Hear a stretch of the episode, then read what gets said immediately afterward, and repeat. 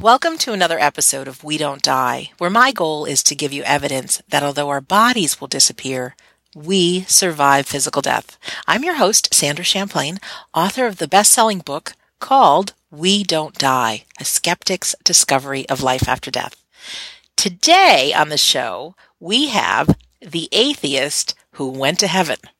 Her name is Nancy Rynes, and she's an author, scientist, and an artist living in Tacoma, Washington, here in the United States.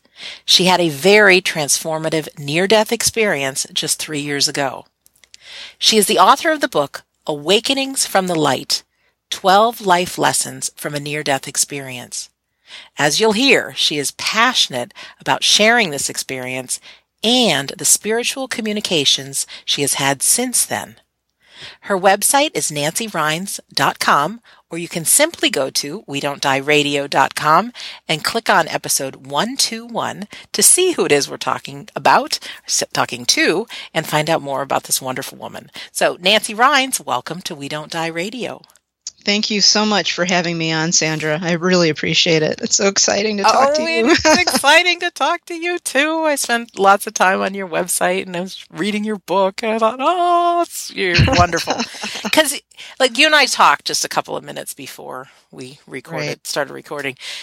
And you just said you're just a normal person. Uh, you just, you this happened to you and, and to hear from you, it, it's just such a gift. I'm, I'm not. Yeah, I, I, mean, I was raised on a little farm in the Midwest. You know, outside of Chicago, I was a farm girl, and I still, I think, I still talk like a farm girl.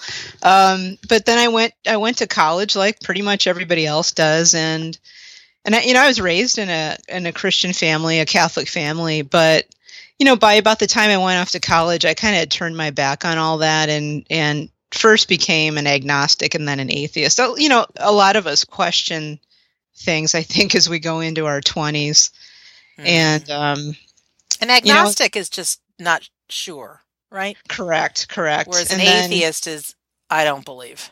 Correct. Okay just to sometimes clarify. i was not sure. Sometimes i was like ah, no nothing happens. No nothing exists. So you know for most of my life i would say i was an atheist with um kind of some agnostic leanings there in my late 30s but you know, pretty much normal. Um, uh, yeah, I, there wasn't anything really spectacular in any way about my life. I mean, it I had a I had a fine life. It was absolutely fine. I had a good career, you know, a beautiful daughter. Um, divorced, unfortunately, like a lot of us end up with that kind of thing in our life. But you know, by the time I was in my, I would say mid 40s, so just a few years ago, I was feeling maybe I had, you know, maybe I had a midlife crisis or something. I don't know. but I was feeling just really lost almost and dissatisfied, not really happy, not unhappy, and with a horrible fear of death. Absolutely oh. horrible fear of oh. death. What yeah. was your job at the time? You were you a scientist?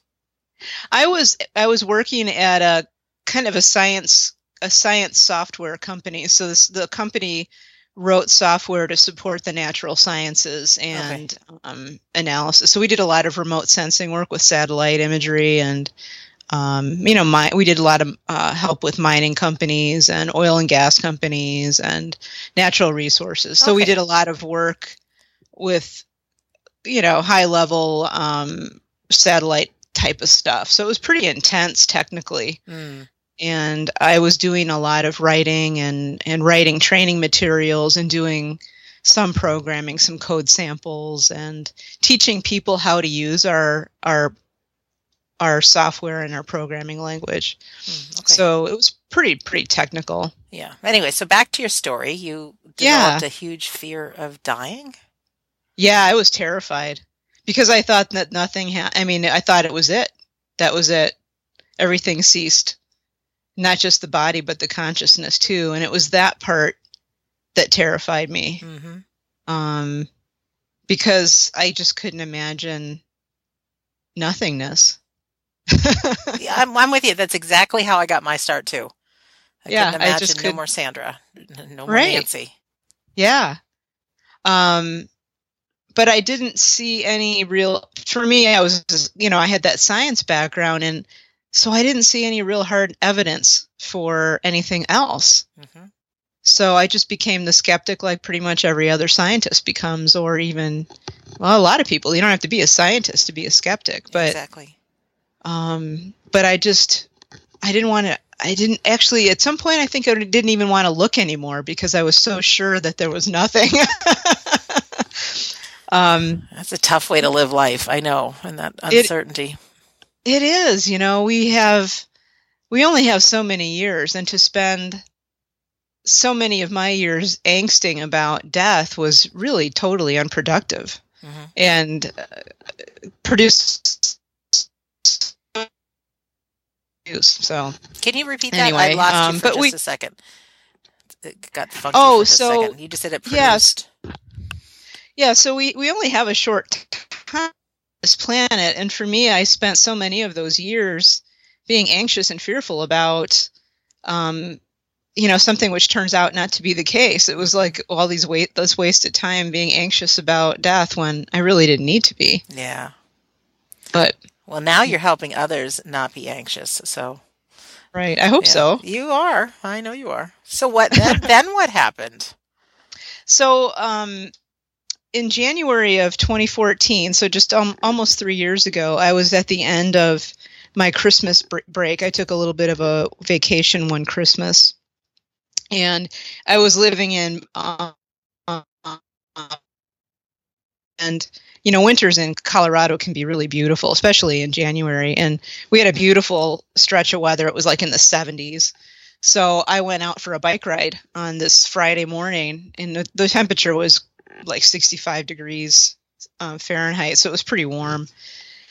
And I went for this bike ride around town, and not even a half a mile from my home, uh, I was riding in the bike lane and going into a traffic circle or a roundabout in in our in our little town, and and the bike lane sort of disappeared. It was really a dicey setup with this roundabout. It really was probably too too narrow for a bike lane, so they just made it disappear. Mm-hmm. So I had nowhere to go other than in the middle of the lane, which is really the safest thing to do for a bike bicyclist there was a car behind me.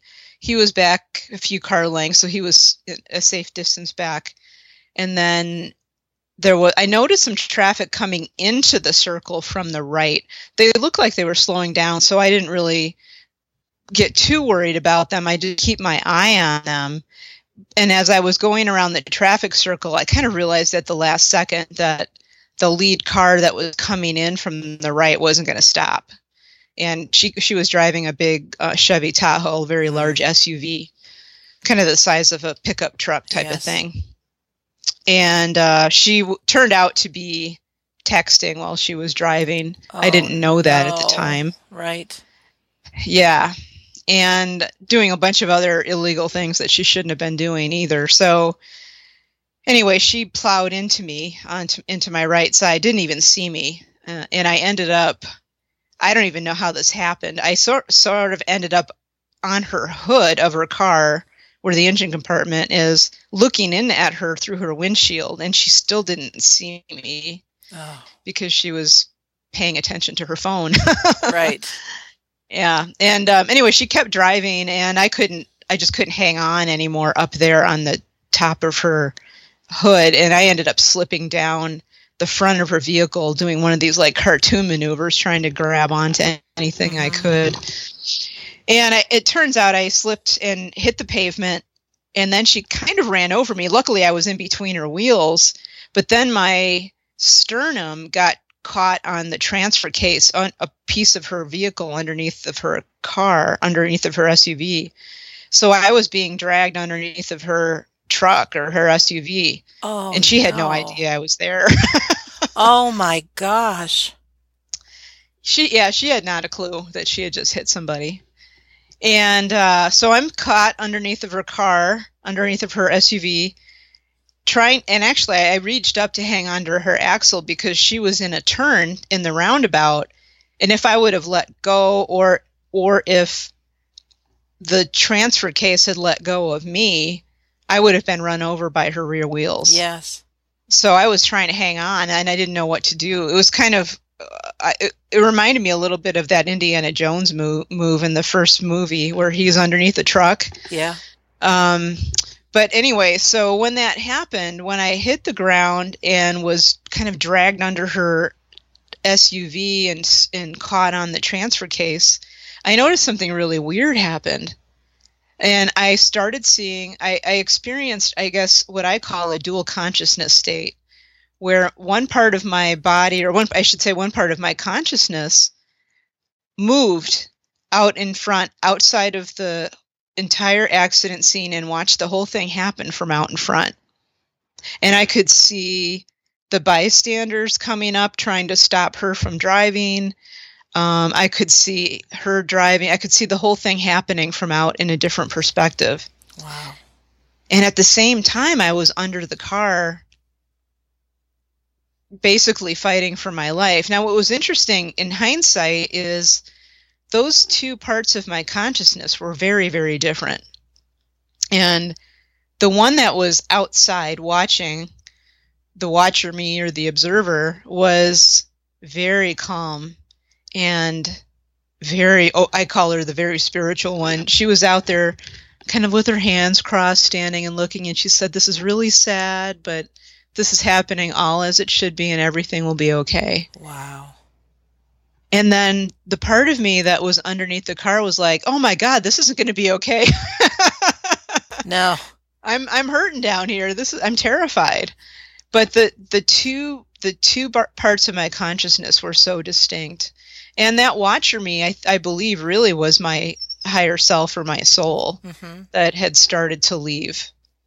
And then you know the human level consciousness was still operating but at a very primal primal level underneath that truck yeah survival right right and so eventually somebody did was able to stop this woman from driving he drove his truck around and actually headed her off and stopped her from going anywhere. Thank goodness for him. Mm-hmm.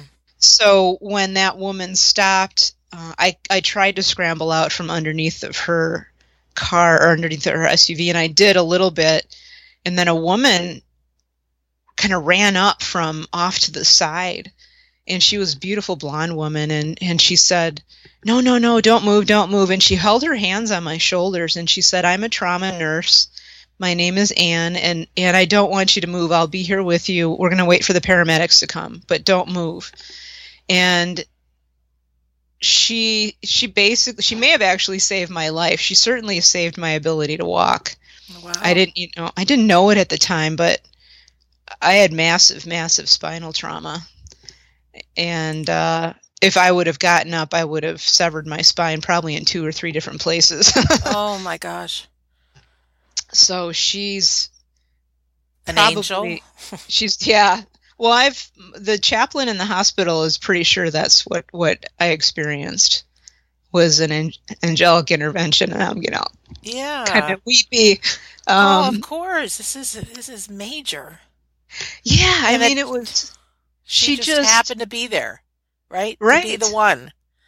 She just and, and the thing is too that afterward, she spoke to one of the um, police officers, and he was the only one else to see her. No one else reported having seen this woman. Mm. And um, she would not give the officer her name, and then she just disappeared. I did talk to the officer about this, and he said, Yeah, I have no idea what happened to her, where she came from, where she went to. She just was gone. So I, I guess that may it may be certainly she was a human angel if nothing else for yeah, for sure. you know keeping me in one piece. Um, so that was incredible, and at the time I thought, huh, this is all very weird. yes. And then I started concentrating on just you know living, on fighting to live, and when the paramedics came, that's when my two bits of my consciousness came back together in my body. And it took me off to the trauma center, which was, uh, you know, just about a half a mile away. So it was a pretty quick drive. And they found out that I had, let's see, I, the, the, it was at least 24 bones that were broken. Most of those bones were broken in several places. Oh my gosh, Nancy. Wow. So they couldn't count the number of actual breaks. It was just too many. Um, but certainly 24 bones that were broken. And it was my pelvis, my sternum, um, five ribs on my left side, interestingly enough, and then my collarbone. Um, and then the rest of the bones were in my neck and, and lower back that were affected. And the one in my lower back would need surgery. It was shattered. There was nothing left of it. Mm. So without without her that woman's intervention, if I would have stood, there was nothing I mean, my spine was basically shattered in one spot. I would have just collapsed. Wow. So, um, yeah, it was really crazy. Crazy and painful. I can't even imagine. It was living yeah. in that body. It was horrible. It was horrible. I, I personally didn't. First of all, I didn't think I was going to survive the weekend because I did have some head trauma, and they were really concerned about that. Mm-hmm uh, even though I had a helmet on. Um, it broke the helmet apart. And uh, so it was good. The helmet took a lot of impact, but it still left me with some brain issues from brain trauma. Right. So they waited a couple of days to make. I think they were making sure that I was going to survive. They had told my niece that the brain the brain injury was actually quite severe, and it was it was mostly to my right or excuse my my left prefrontal cortex. So, you know, that good spot that does all the analysis or mm-hmm. that's responsible for most of your analysis skills. oh, jeez. Yeah, that was there goes my job, right? and um, so anyway, I I just I hung out in the ICU for the weekend, flat on my back, and they wouldn't let me move, obviously, because I was still in pieces and I went in for surgery on Monday morning. Actually, excuse me, Monday afternoon is when I ended up going in because of delays.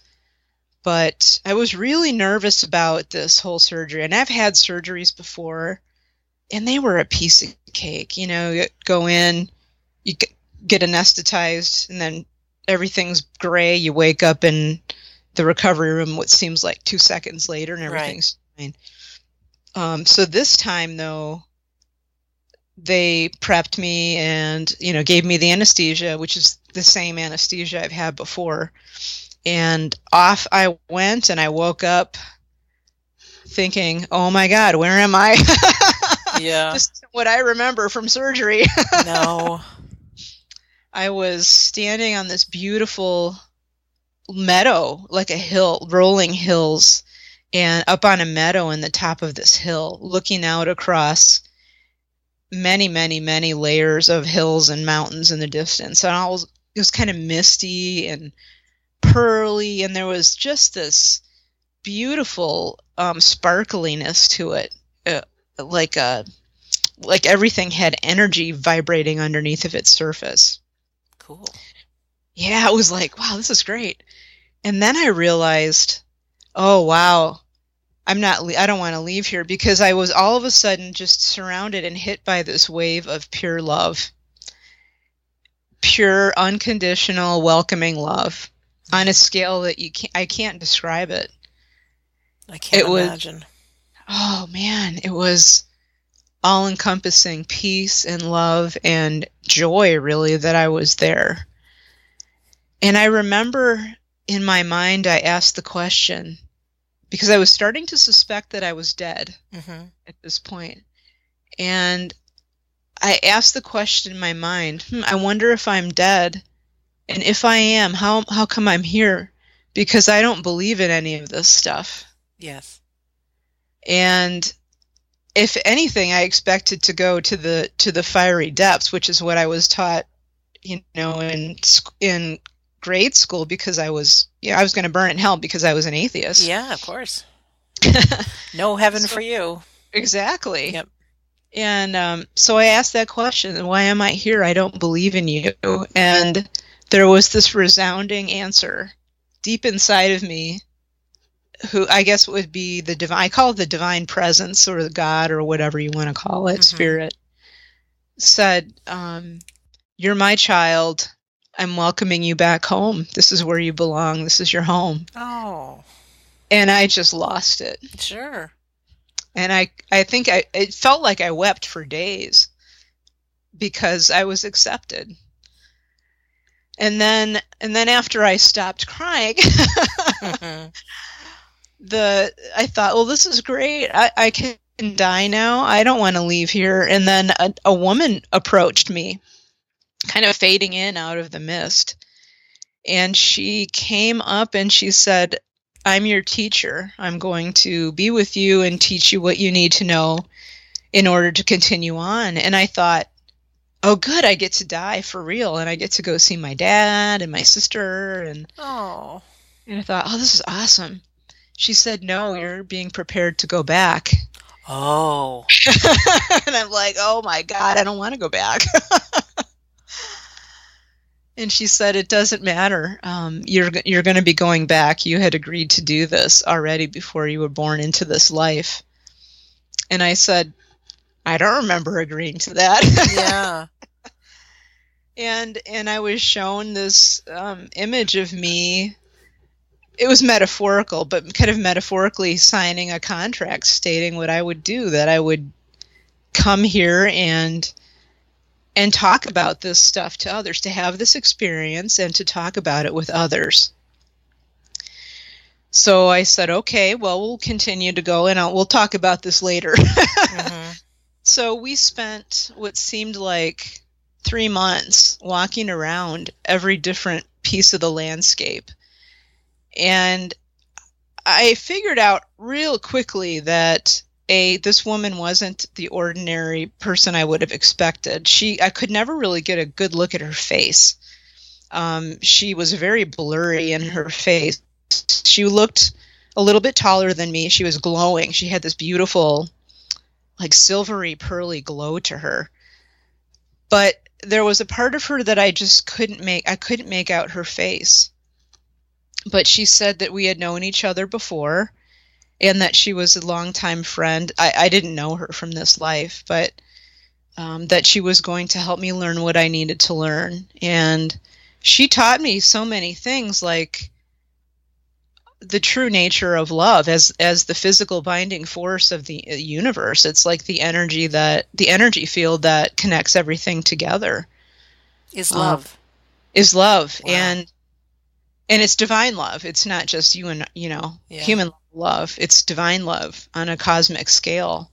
And it's a field for it's like a force a field or like the, a gravitational field but it goes through the entire universe. And she allowed me to see what it looked like from an energy perspective. It was like this uh, many dimensional lattice work of vibrating energy that was just it was truly a field.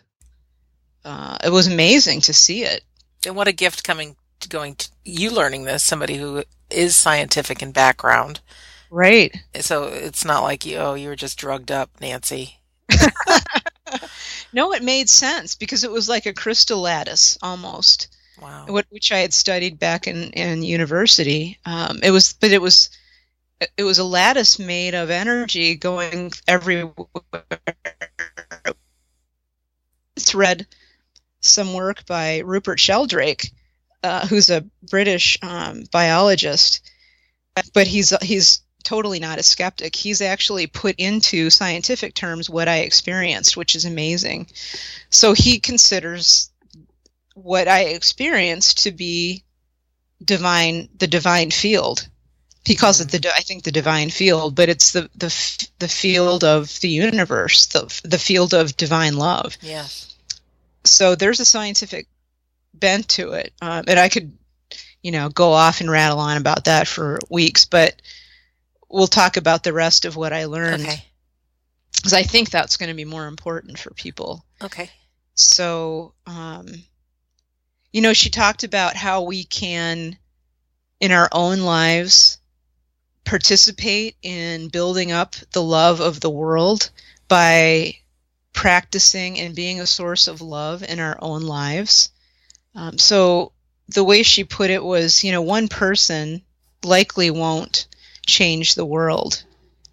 but many, many, many people working on love and gratitude together can make a little change in their own world, and then all those little changes will add up and connect up, mm-hmm. and over time will be kind of a driving force for change in the world. And that's really what this was all about. It wasn't about me having a nice life necessarily. That's part of it, but her end goal and there and I should say the divine end goal is for more people to live a life of heaven on earth. Because we don't have to have you know all this drama and angst and hatred and violence we can and and we're being asked to basically step up our game mm-hmm. and be, become in our own individual ways become a force for positive change in our own lives and that will slowly impact the lives of others around us it's like a ripple on a pond which is the metaphor she used when we did my life review and so if you if you were the if you were the source of the ripples on the pond so if you make a change in your life a positive change whether you realize it or not that energy of your change both I should say your your the spiritual ener- energy of that change will make its way out from you but also just your mindset being different will impact the people around you mm-hmm. because you're going to be different right yeah so if you're happier you're going to spread the love yes yep so, i get it so, yeah their their goal for me for me and many of us is really just to work on making our individual lives better so that we can then be a source of, of love in the world. Um, and it was profound. And I talk about I talk a lot about love in the book because it really for me was the main message for my time there.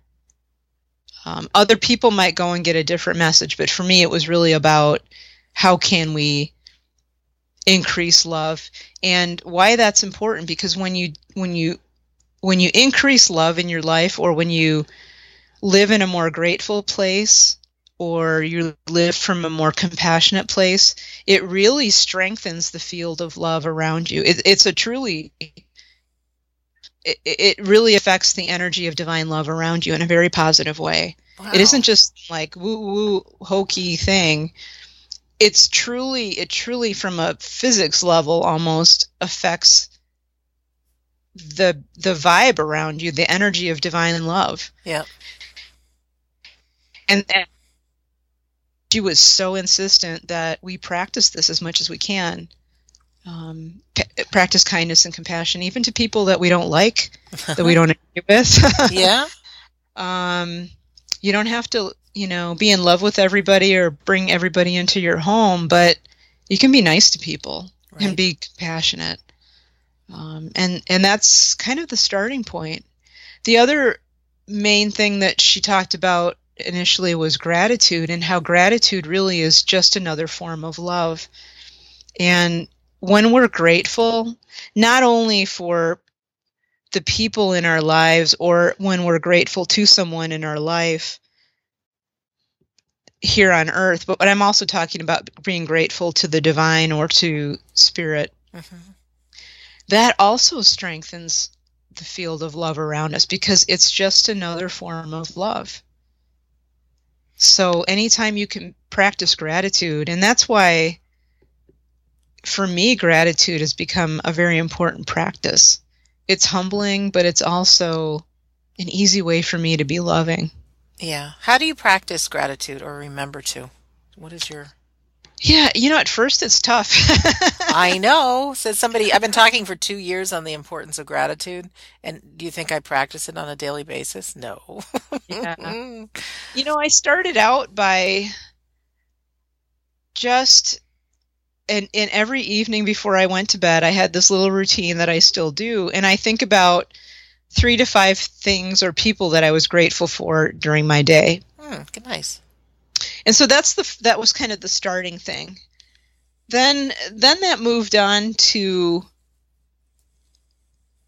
every time I would go on a walk, I would look for evidence of love around me. And then I would be grateful during my walk for every piece of evidence of love that I found. And then and then gratitude became kind of a an in the moment practice. So I snuck up on it gradually. I just started, you know, setting aside time at night. And then I started doing it while I was on my walks. And then those times during my walks became it, moments throughout the day. Uh, and I've heard some people will say they set a timer or they look at the clock every hour and every hour they think of two or three things to be grateful for. Wow, great way to live life. Yeah, and, and it over time it becomes less of a practice and more just natural. Oh, that's and good. Yeah, that's where kind of where I am now with it. Um, it's it's more in the moment for me and and I also I don't just say the words. I work on feeling the feeling of gratitude in my body, in my soul, because that adds some punch to the words, if you know what I mean. I it's, do. You got to feel it. Yeah, I can say I'm grateful for my mom, and that's just words. But when I take the time to imagine her face. And I was sick last week and I was at her house and she was cooking for me every day and doing nice things. I mean, it's like that just brings over the feelings of, oh, I'm so grateful. I mean, really, there's a big difference in words and feeling. Yeah, you're you're allowing yourself to go into it and really truly experience it. And then what shows up is love in right. the feeling. Yeah. Yeah. So it all comes back together. Um, and that's those two things are really important. If that's all you can do, that'll be an awesome start for people to really start to bring heaven's wisdom into their lives on earth.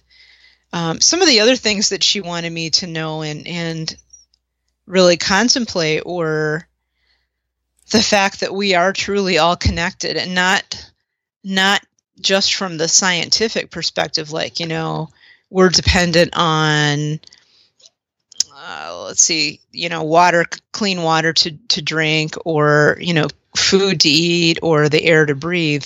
It's more than that. We truly are all connected on that divine love level, the divine spiritual level, because we are all connected back to the divine mm.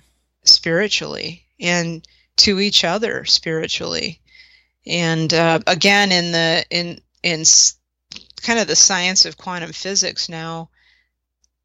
Well, this isn't actually anything new. There's uh, uh, an idea of called quantum entangle- entanglement, which is where where two you could think of like photons, little tiny particles or little bits of energy are they could be connected across the universe. And when something happens to one, let's say here on Earth, if that particle here on Earth is entangled with the particle 10 billion miles away, that particle 10 billion miles away will react in the same way. I've heard of that, and that's yeah. freaky and awesome. well, there's an explanation for it. It's that's those spiritual fields. And that's part of how this all works. We are all connected to each other. Mm-hmm. And so uh, you know, Jesus talked about this to some extent, and and many other spiritual teachers have.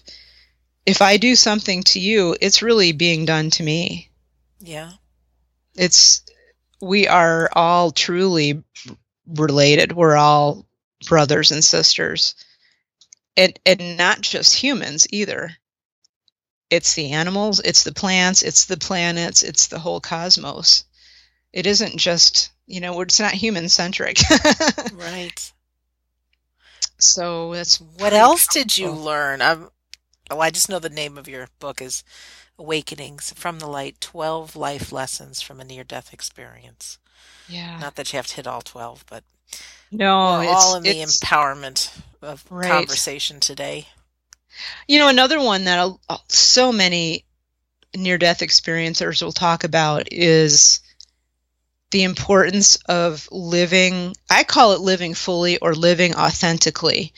And what that means is really embracing the you that you are. That doesn't mean that you can't improve or you can't change, but it means learning how to come to self acceptance and self love, and then just allowing yourself to be the glorious person you are. And if you look on my website, I have a lot of little um, inspirational messages with pictures behind them, and a lot of them have to do with living living the the divine you that you are inside. Oh. Be- it's because basically you were given a set of skills and talents and passions and likes and dislikes for a reason.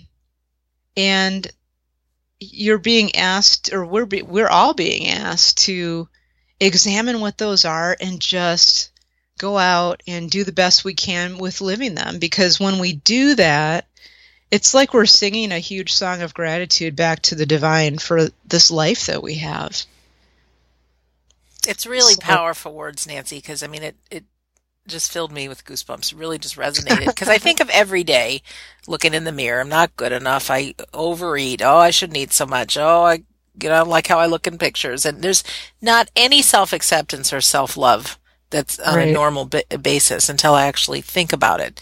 But uh, just for every, all of us, imagine a life where you accept yourself fully for who you are and who you're not, and you just love you and just know that you are one of a kind and you came into this world to learn what you learn and to just embrace that. To he- Right. and that yeah, to, to embrace the divinity that you are. I mean, you're one of a kind. Or, Right. You know, we all are. But to embrace that and live from that as opposed to the feelings, oh, I should be this, I should be that. I'm not good enough. I'm not smart enough. I'm not thin enough. You know, all that kind of stuff. Yeah, and when you put those shoulds or I'm not enough on there, it really you put yourself in a box, and it's really just a box that you put yourself in. Yep. Uh, and and you don't need to put yourself in that box. You can you can walk outside of that box. You can jump out of it and start screaming for joy once you finally make your way out of that self-imposed box. But it's hard. It's a hard transition for get it because I was there. I just, you know, it, I had a lot of loathing for myself. Mm Mhm.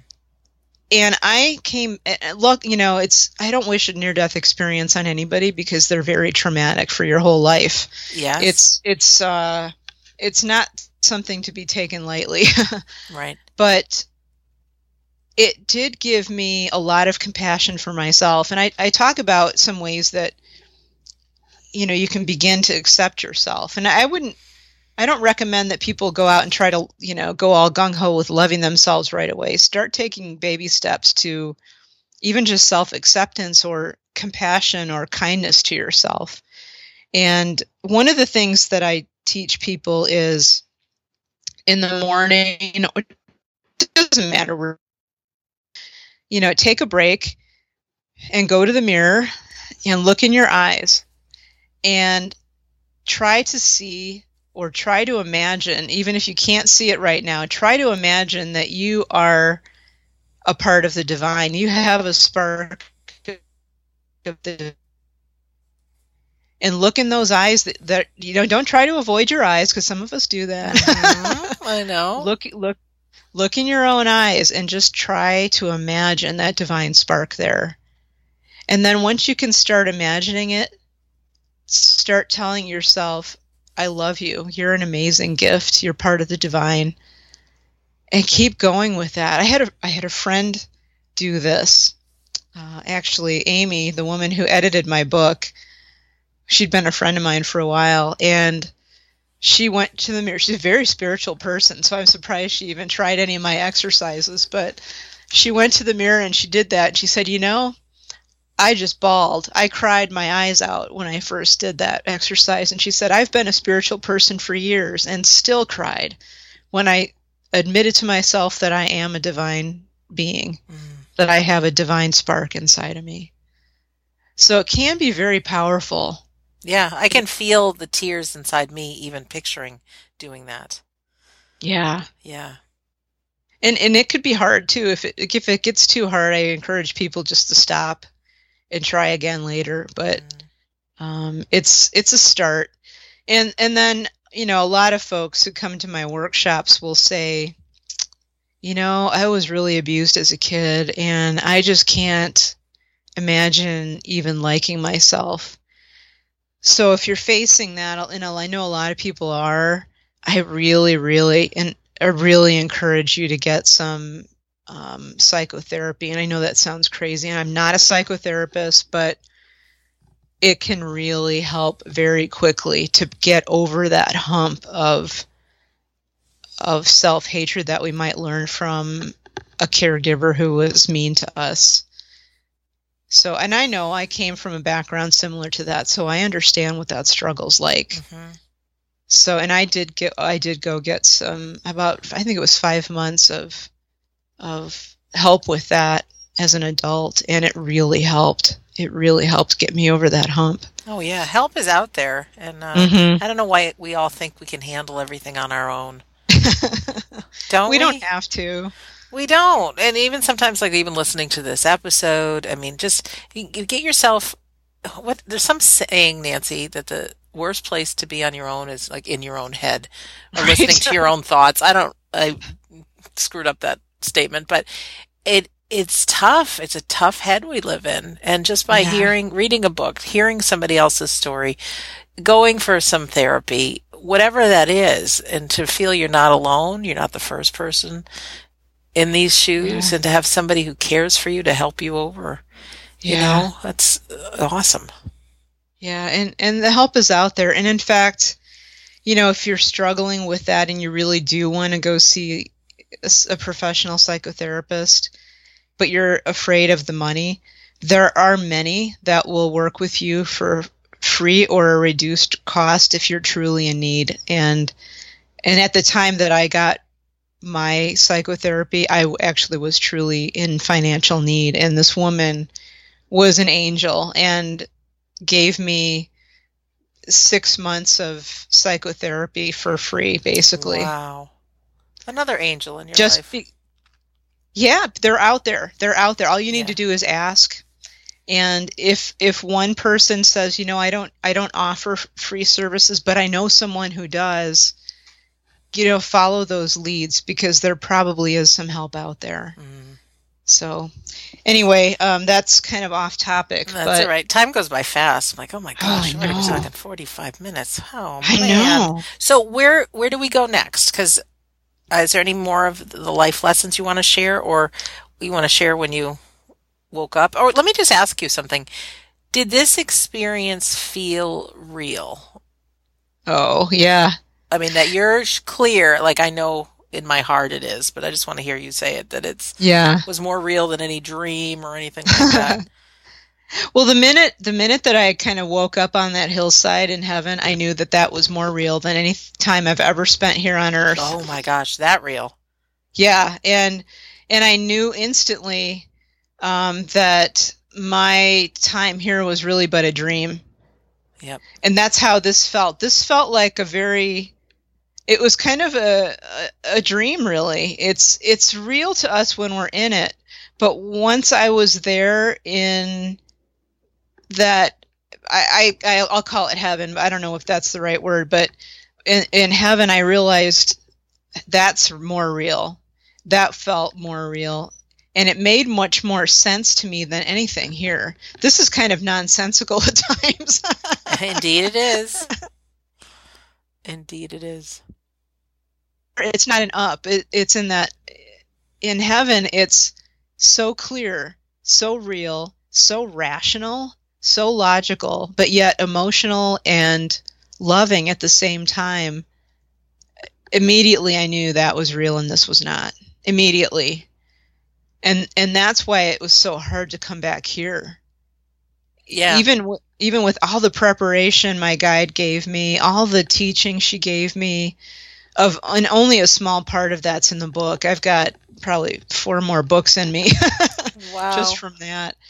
Um, that was so real that I didn't want to come back here to this dream. no. I get it. But- I've heard that Go ahead. Yeah. No, but and that's why it was so hard to when I woke up in in the recovery room I was screaming and crying. yeah. I didn't want to be back here. Yeah, and to wake up in a painful body as well. I'm sure there was Right. no aches and pains while you were in heaven. No, that was the beautiful thing. I mean, I lost all all sense of that broken body. Mm. Uh, but before I came back to my body, she did the the woman who was with me, whose name now I know is Mary, or that's what she says I can call her, but she said it's just a name. Mhm. Um, Mary gave me a, a spiritual healing so that when I came back, I wouldn't feel as much pain.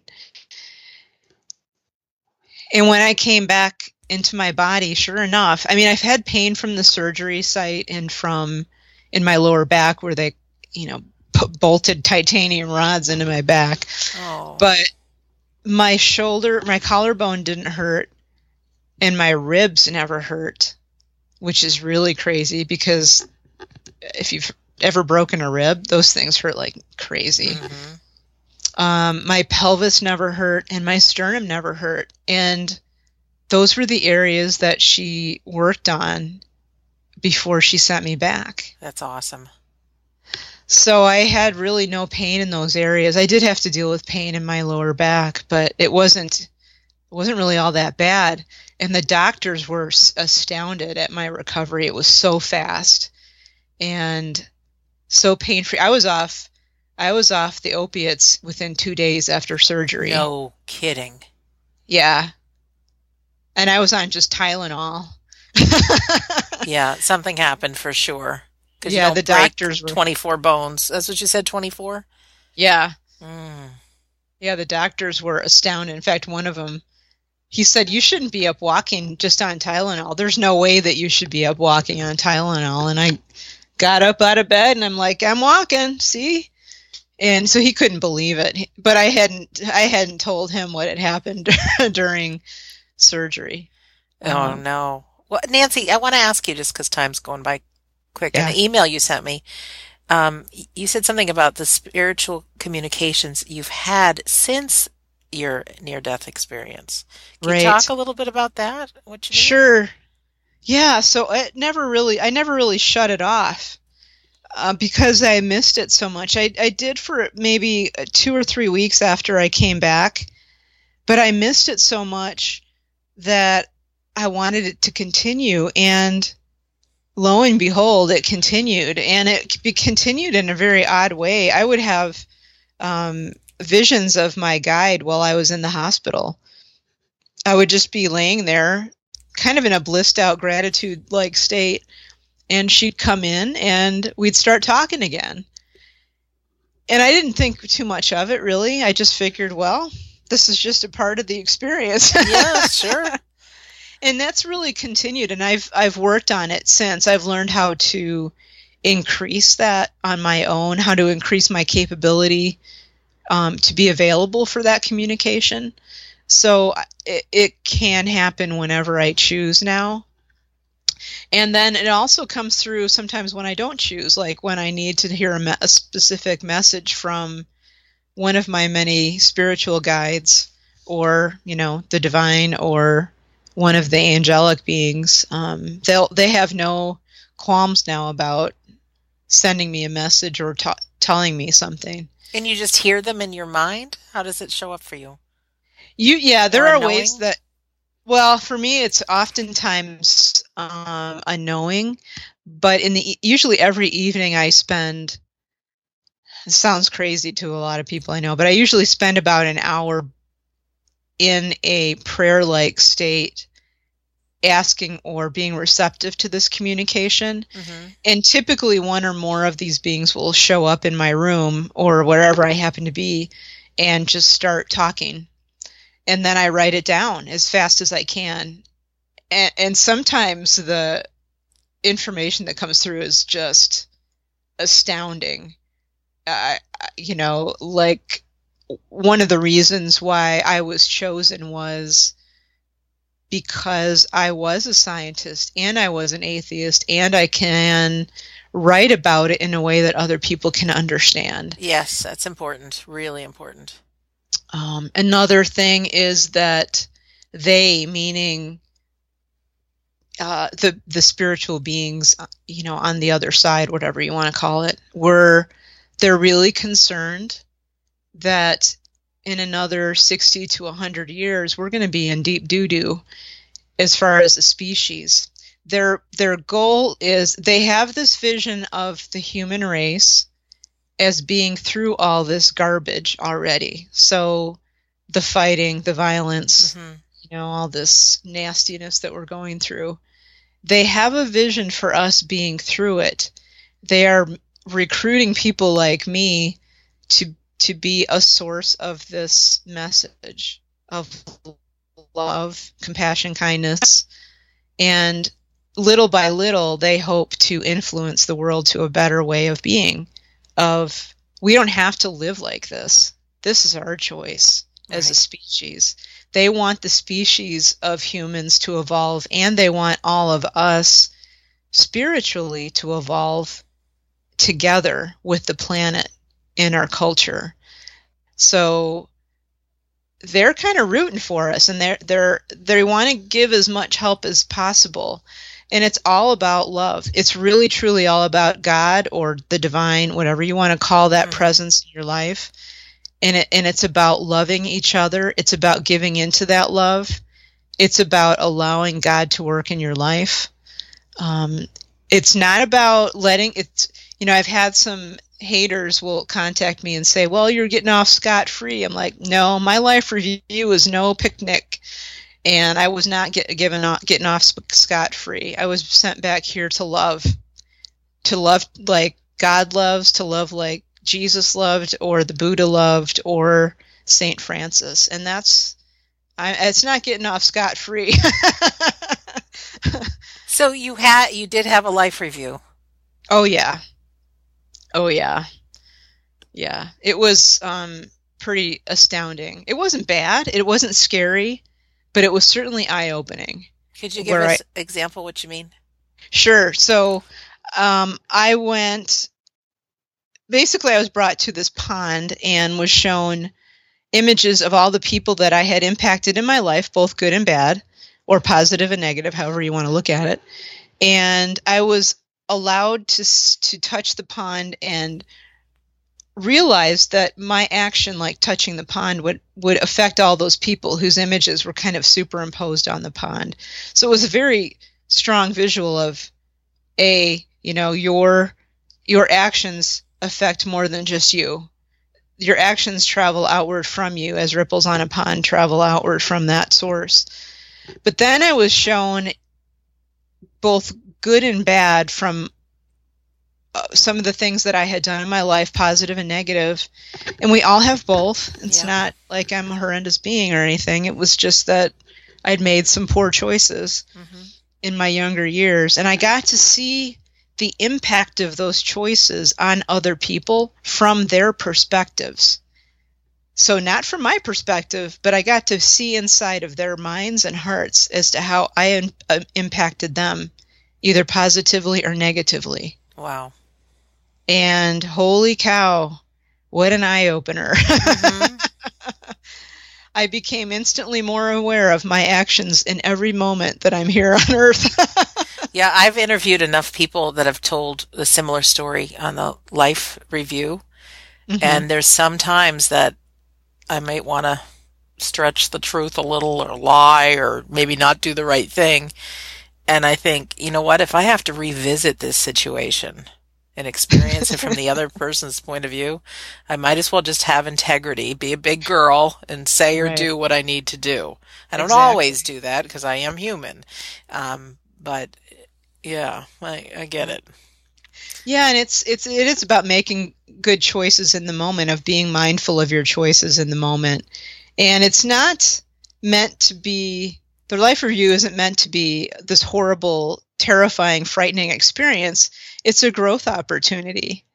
And for me, it was an opportunity to learn how my actions impacted others so that when I came back, I could be more conscious of what I was doing and saying. Yeah. So it was it was beautiful, but um, it's sometimes difficult to see how you negatively impact other people from within their own minds and hearts. I would get, I would believe that and to yeah. feel it, but then also the positive. So keep keep right. it. We're, exactly. We're nearing the top of the hour here, my friend. All right. Um, you reach inside there, and any closing words, or is there a piece of advice for all of us that we could maybe start doing right now? I don't yeah. know. I, I love the idea, like how you go in at night for an hour and receive messages. And it's like, oh, I would love that. so whatever's well, you, there for you. Yeah, you can you can certainly do that. I would cert- if I were to, were to say something about that for people, open yourself up to guidance from spirit and just be open to it. But but also realize that the whole point of this is really living a beautiful life here on earth. It's not about you know, all this wonderful woo woo stuff of, oh, I talked to my angels today. It's really about what can, what do I need in order to live responsibly and beautifully here on earth right now? Mm, great words. Great words. I find myself, I can get really caught up in the life after death stuff. And I have to remind myself that the reason I'm talking about that is so I can have a better life now. And I can do same thing, make better choices right. and, and all that. Like how, it, yeah. Yeah. And, and have fun too. It's not all about, you know, being pious and spiritual all the time. It's about laughing with your kids and having fun with your families and friends and just enjoying who you are in the moment and also you know teaching your kids good things and good habits and being a source of love so mm. it doesn't have to be all you know you don't have to be a mon- in a monastery somewhere to be spiritual you can be spiritual while you're walking on the beach with your kids you know looking for shells or something or mowing the grass or at right. your work so nancy how do we get in touch with you and maybe you could mention because um I saw obviously you have your book, Awakenings from the Light, but you offer coaching too, don't you? I do offer some oh. spiritual coaching. If you want to learn how to do some of the spiritual communication, I can work with people one on one. I'm also going to be teaching a class in uh, San Francisco Bay Area in almost about another month, so on November 5th, on spiritual communication. It's a full day uh, workshop. And that's but 2016 because you know somebody can right. listen to this 10 years in the future. Right. Yeah. So that's November 5th, 2016 in Corte Madera, California. Cool. But I'm also going to be, and this you'll have to watch from my website. So if you go to my website, nancyrynes.com, that's N A N C Y R Y N E S.com, you can sign up to receive updates. And I've got pl- plans coming up. I've got uh, some online training classes that are just about ready to release. So those will be coming out soon. I'm going to be doing some webinars on spiritual communication so you can hop on and and join in the fun there and learn how to do this stuff. But I do coach people on how to get in touch with your guides and your angels and whoever else you would like from a safe perspective and a predictable perspective. I also teach contemplative prayer, which is a meditative practice that I personally use to get in touch with my spiritual guidance system. Hmm. So it's not meditation; it's it's a different, it's slightly different. Um, it's easier for me. It's easier for some people who can't do traditional meditation. Can you just speak for a, a minute, just like because I can't even begin to imagine what contemplative, if I'm saying it right, prayer is contemplative prayer. Yeah. So it's a it's a technique that was developed actually in the very very early days of Christianity back in the Middle East, but it was adopted from India. So it's it's typically done it's been done in India for probably 5000 years. But what but what it is is you take a word um, like let's say God or love, you take a sacred word and you repeat that to yourself internally and allow your mind to just flow into that word and to just sit with that word and be with that word for 10 to 20 minutes a day. And and that's it allows people who who have difficulty meditating to have a focal point of their meditation. Okay i gotcha. And it's a good focal point because it's not just a word to focus on it's also it puts you directly in touch with the divine if you choose the right word. And I, I like to use the word love or spirit or God. But when you're sitting with this word for 20 minutes and letting it rattle around in your mind and soul, you get to really know it and you start to feel into it. I can't explain it other than it becomes you. You start to feel at one with the divine once you practice this. Wow. And it, cool. It, it raises your vibrational level, so it makes it easier to communicate with your spiritual uh, team, like your guides or, or angels. Well, I can even see just for myself, somebody who doesn't feel a lot of self love, meditating and contemplating the word love, you're bound to feel it. Mm-hmm. It's oh, powerful. It's real powerful. Real yeah. powerful. Oh, Nancy, thank you so much for being here today. Thank you so much for having me on, Sandra. This was really awesome. And and you're just regular, and that's what I like.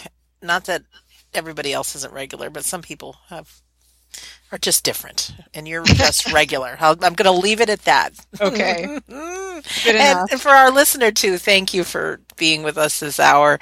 I do hope it's made a difference. I know it has for me, and that's why I continue to share. I, I'm I'm right on the court too. I look for these episodes to help me in my life, and and obviously I want to share that and so even Nancy feels good about it. We all feel mm-hmm. good.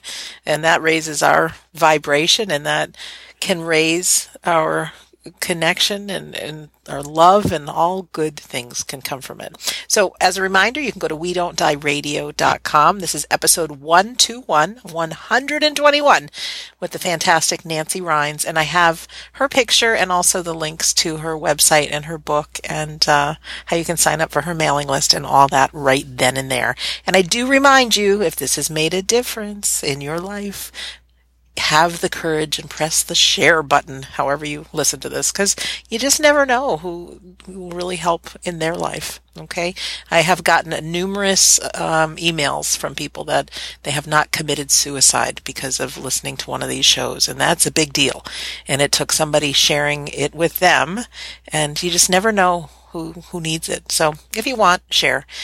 And in closing, my name is Sandra Champlain. I have been your host on We Don't Die Radio.